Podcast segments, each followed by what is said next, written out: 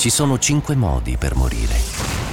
Cause naturali, accidentali, omicidio, suicidio e il quinto, che resta ancora un mistero.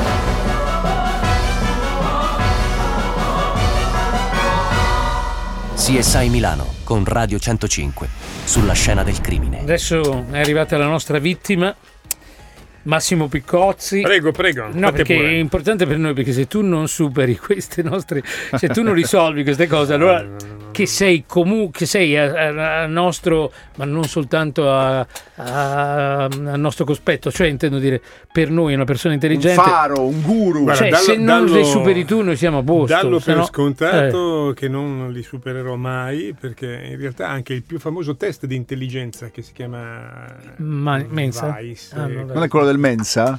eh, Che no. poi quello è strano farlo l'ora di pranzo, che uno beve Sì, un bicchiere di il vino. il test, il test del Ma quoziente io con un dito di vino ragiono meglio, eh? Che attenzione, sono sempre per quella cosa Io che non un posso dire piccolo- una cosa in radio perché è socialmente pericolosa. Ma quel film lì? No, io Quello dell'ultimo giro che dicono devono avere un minimo di alcol nel sangue Allora, per io ragionare quando, meglio. io quando bevo pochissimo, Eh. cioè appunto come dicevi sono tu, geniale. un bicchiere di vino, punto, mi butta fuori un po' di ansia, faccio qualsiasi cosa meglio, però un bicchiere, eh. Cioè, sì, sì, sì. Sono d'accordo con te. Appena appena io mi vengono delle idee, poi non so quando torno sobrio se le idee erano Eh, buone. c'è sempre l'effetto Leonardo DiCaprio in Wolf of Wall Street, Infatti, cioè la percezione siano- versus la realtà. Sai quando poi guarda la Lamborghini il giorno dopo? Certo che l'idea di dover eh, bere per ragionare meglio Che È ci terribile, vuole eh. veramente. no, apre le strade e scenari Eh, più Dai, facciamogli l'anagramma, Dai, dai, Picozzi, dai. La, più, la- la più facile di tutte. Vai, Vale. Quella La del tuono. Sì. Quella del tuono, dai. Ah, quella del tuono. Ascolta bene. Allora, anagrammando la parola tuono, Sì. puoi ottenere un sostantivo che ha a che fare con l'acqua, il metallo, la terra, il cielo. Quindi ti viene fuori una parola che ha a che fare con una di queste quattro altre parole. Ma il problema è che a me, Stanno ad esempio. stracciando i tuoi contratti. No, no, ma il contrasto. Già l'anagramma per me è difficile. No, ma al contrasto, eh, in contrasto con quello che dicevate voi, per cui eh, in realtà un, un goccio di alcol abbassa e, e toglie l'ansia, a me queste cose mettono un'ansia come a tutti noi, come a tutti noi. Eh, un'ansia sul ruolo. no, no, Già, viene, ma no? già se uno mi dice c'è- fai l'anagramma di tuono non mi viene fuori niente, figurati se devo pensare Sì, sì, difatti a me non. Perché io sono ossessivo e quindi per me è facilissimo. no, otto. Nuoto che ha a che fare con l'acqua. Dico, poi tu, poi tu vendi più copie di me, ma io ci ho messo tre secondi a trovare nuoto. Sì, Ciao, ma eh, neanche se io io ti- sono l'altra Allora è inversamente proporzionale. Forse è inversamente Se io proporzionale. vi sottoponessi al test ufficiale che è quello del quoziente di intelligenza, Sì. dove c'è una grande fetta di domande di cultura generale eh, legata a. Eh, su eh, quelle chi- spacchi tu. No, il problema è che ti, ti chiedono qual è l'affluente terzo di sinistra della, del, del- del Po, Io uscirei ultimo lì. Ma stai eh, scherzando? piuttosto che gli ultimi tre presidenti della Repubblica. Vabbè, questo No, è ultimi tre facilissimo. sì, dai. Perché ne parlate tutti i giorni. Ma in Questo è se facilissimo. Mica tanto. Insomma. allora, gli ultimi tre prendete- Allora, aspetta, Napolitano. Mattarella, Beh, già Napolitano, due sono Mattarella, Mattarella, quindi. Napolitano. Scalfaro, Era Scalfaro prima quello di prima prima era Scalfaro, quello in mezzo non ci ricordiamo. Scusa, è Mattarella adesso, Napolitano, prima di Napolitano chi c'era? È quello che ci- non ci ricordiamo. Perché poi prima prima c'era Scalfaro, secondo me. Eh, ma c'era anche Pertini. Ciampi, Ciampi, Azeglio Ciampi. Ciampi, Ciampi. Ecco, Giusto, sì, sì, sì. Scalfaro, Ciampi, Napolitano, Sì. Mattarella? Ehi, ehi. Se questa cosa la fate e sottoponete a un ragazzo sui 20-25 anni, in realtà Non lo sa, No. però noi Ciampi. siamo partiti dal fatto Tutto che giusto, l'Italia detto giusto, ok. ha 102 in media di intelligenza, diciamo che 102 il più test di è- altri, il- più degli svizzeri. il test è tarato perché il 100 sia la media. In realtà pochi serial killer hanno superato la cifra. Sì? Sì, però uno in particolare mi viene in mente adesso, Ed Kemper III con un gigantone d'uomo, un metro... E... Quello era tutta, tutta testa. Ah, 140 di quotidiani. Comunque Porca c'è solo una persona che sia su quelle di cultura generale sia su quelle di prontezza così vincerebbe. Il dottor Bini. Sì, Bini, Maledetto! sì, Bini, Bini veramente ha dei... Va Se- bene, senti, parliamo di noi. l'ascoltatore di ignoranti. Adesso mi sento in colpa che dice: Ma no, guarda che l'ho detto per scherzo, mi Ah, stimo. Mi dispiace." ma no, ma sa bene. che io stavo scherzando. Su quello dei ragni, peraltro, molti ascoltatori scrivono che erano gli occhi, potevano essere anche gli occhi. Noi Ma occhi pensavamo non alle zampe. No, sono. Sono tantissimi. Non lo so. non lo so. Gli occhi del ragno. Vabbè, comunque tantissimi. poteva essere quello il criterio. in effetti. Allora, parliamo di noi. Parliamo di noi, volevo raccontarvi un po' di questa ultima fatica che, che, eh, in cui mi sono impegnato, che è il proseguio peraltro di un... Il prosecco? Sì, anche a me sembrava prosecco. È il prosecco di, una, di già di una prima puntata già andata in onda, eh, di una serie di podcast per, per Audible sulla storia dell'omicidio. Insieme al mio amico Carlo Lucarelli ci siamo ripromessi di fare la storia dell'omicidio da Caino a Abele ai nostri giorni. Io racconto sempre che in, in fin dei conti il primo omicidio ovviamente è stato quello di Caino ai danni del fratello e la prima investigazione è nata su un clamoroso equivoco, anche perché naturalmente l'investigatore barava, eh, perché nel momento stesso in cui l'investigatore interrogava Caino e chiedeva a Caino eh, dove fosse Abele, eh, in realtà si sentiva rispondere da Caino non, so, non sono mica il responsabile di mio fratello, l'investigatore barava, sapeva già esattamente. E dove accadeva tutto questo? Al ristorante I Tre Caini, ricordiamolo. No, era un tormentone lascia di stare, lascia Scusa, stare, non approfondire, non approfondire di- Ma da dove l'avevamo preso i tre caini? Tu poi? hai detto che il- ristorante al, i tre paese- caini. al tuo paese c'era Forse c'era il i due ristorante i tre caini, i due due caini, caini. e diventava i tre. Sì, perché me lo ricordo. Vabbè. Comunque, oggi volevo Scusa. raccontarvi un, un estratto anche per dirvi quanto possono essere interessanti, ma qui lo facciamo già ormai da tanti anni, casi del passato. Sì. Eh, dopo la prima serie che ha, poi si è meritato il premio per il miglior podcast per True Crime dell'anno, siamo passati alla seconda fase, cioè all'epoca.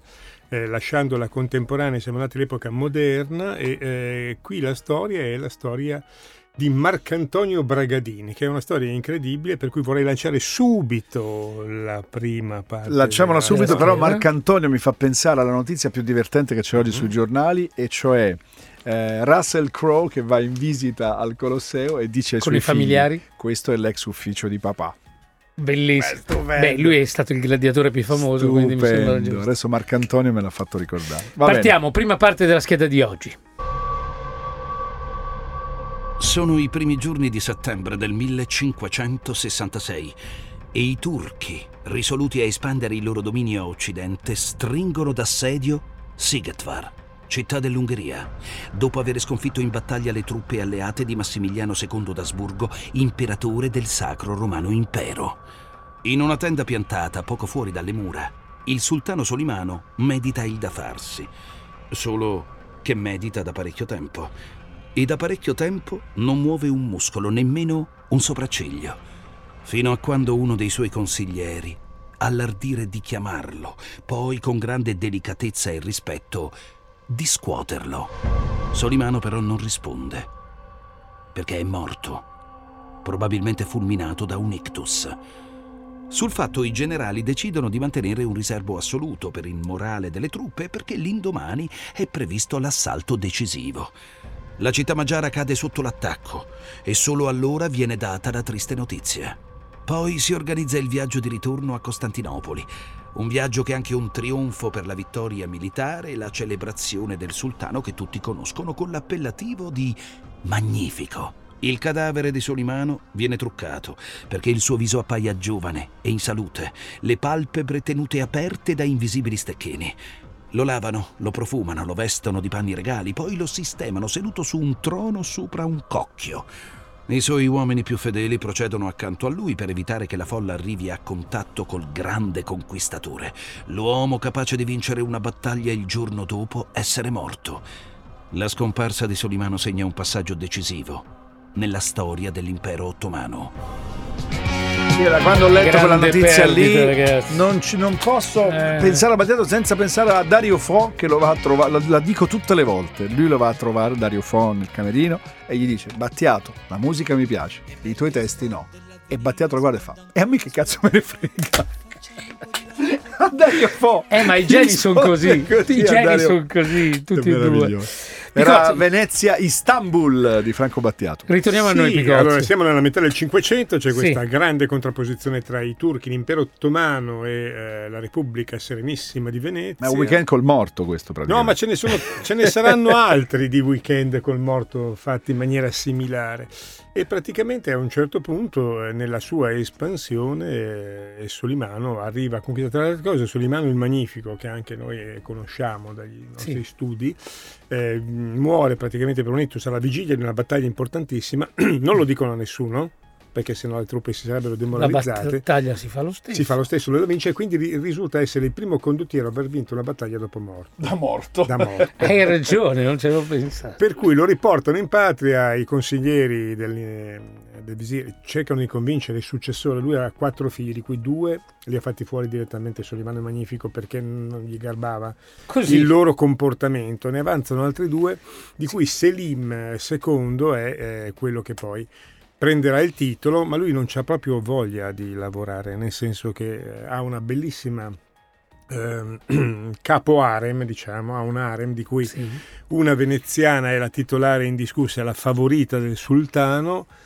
E lui dice: Ragazzi, volete espandervi e attaccare ancora la Serenissima? Fatelo pure, ma che lo faccia qualcun altro. Ehm, Nella fattispecie il suo ex tutore che si chiama Mustafa Pasha, che, è un nome Che sembra un personaggio di Totò. Sembra film di Totò. di Totò. Senti, ma Solimano è quello a cui è dedicata la, la bellissima moschea di Istanbul, che si chiama Moschea Suleiman, Sì, credo, sì, credo sì, sì, sì, no? Anche perché gli sì, anni perché sono praticamente quelli. eh. è, è- è sicuramente il sovrano più, più- più famoso e più importante. Ehm, per cui lui delega questa cosa e oltretutto a un certo punto l'impero ottomano mm, se la prende con Cipro, Mm. perché eh, Cipro è veneziana a quell'epoca e Cipro è secondo i turchi un possedimento che deve rientrare eh, nelle proprietà eh, dell'impero ottomano.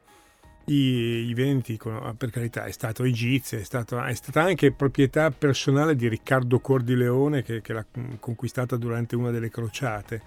Al che eh, naturalmente il sultano fa una domanda a tradimento all'ambasciatore veneziano, gli dice "Ma qu- quanti chilometri sta Cipro da Venezia?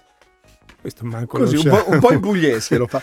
Ma No. quanti chilometri sta? Eh, Ciccio! Eh. Eh, e quello gli risponde 2000. saranno Eh. 2000, 2000, 2500 e praticamente il- la- l'ottomano gli risponde ma che- allora che vi frega? Eh. Cioè, sono più i grattacapi di amministrarla, naturalmente ne diventa una contesa diplomatica Certo. e i nostri eh, ottomani assolutamente e al- alla fine viene, eh, ve- eh, girano venti di guerra per cui a un certo punto la Serenissima Venezia manda un suo capitano eh, Marcantonio Bragadine perché il- l'ambasciatore tal Dandolo, non ricordo il nome della dinastia dei Dandolo, hanno dato molti dogi alla Repubblica Vene- Serenissima, non è uomo di grandi principi eh, combattivi, per cui è abbastanza una persona remissiva, per cui invece mandano Marcantonio Bragadin, che è di famiglia non nobilissima, però nota subito il fatto che mentre Nicosia è sufficientemente eh, fortificata, altre città come Famagosta sono invece per nulla attaccabilissime, per cui si dedica a fortificare e a raccogliere un mucchio di viveri per sopportare eh, l'assedio di Famagosta. Agosta che ovviamente Hanno fatto un viale? No, è un viale famosissimo di Milano. vabbè, cosa c'entra? nella In altre sud. città Va è bene, diverso. e Ci fermiamo qui? piccola pausa. Direi di sì. Un ascoltatore ci ricorda che sulle mani, tra, Suleiman, tra l'altro, è il protettore dei DJ. Sì, certo, sulle mani. sulle mani. Dipende. Nel momento io stavo guardando l'impero ottomano, ma praticamente ricalcava l'impero romano, enorme come Beh, l'impero ah, sì, romano. sì, è uno Cioè, dei più mamma grandi della storia E dell'umanità. questa storia che vi racconteremo oggi segnerà proprio un punto di svolta e Sì. arginerà l'avanzata. Tra poco ottomano. il resto della storia CSI Milano.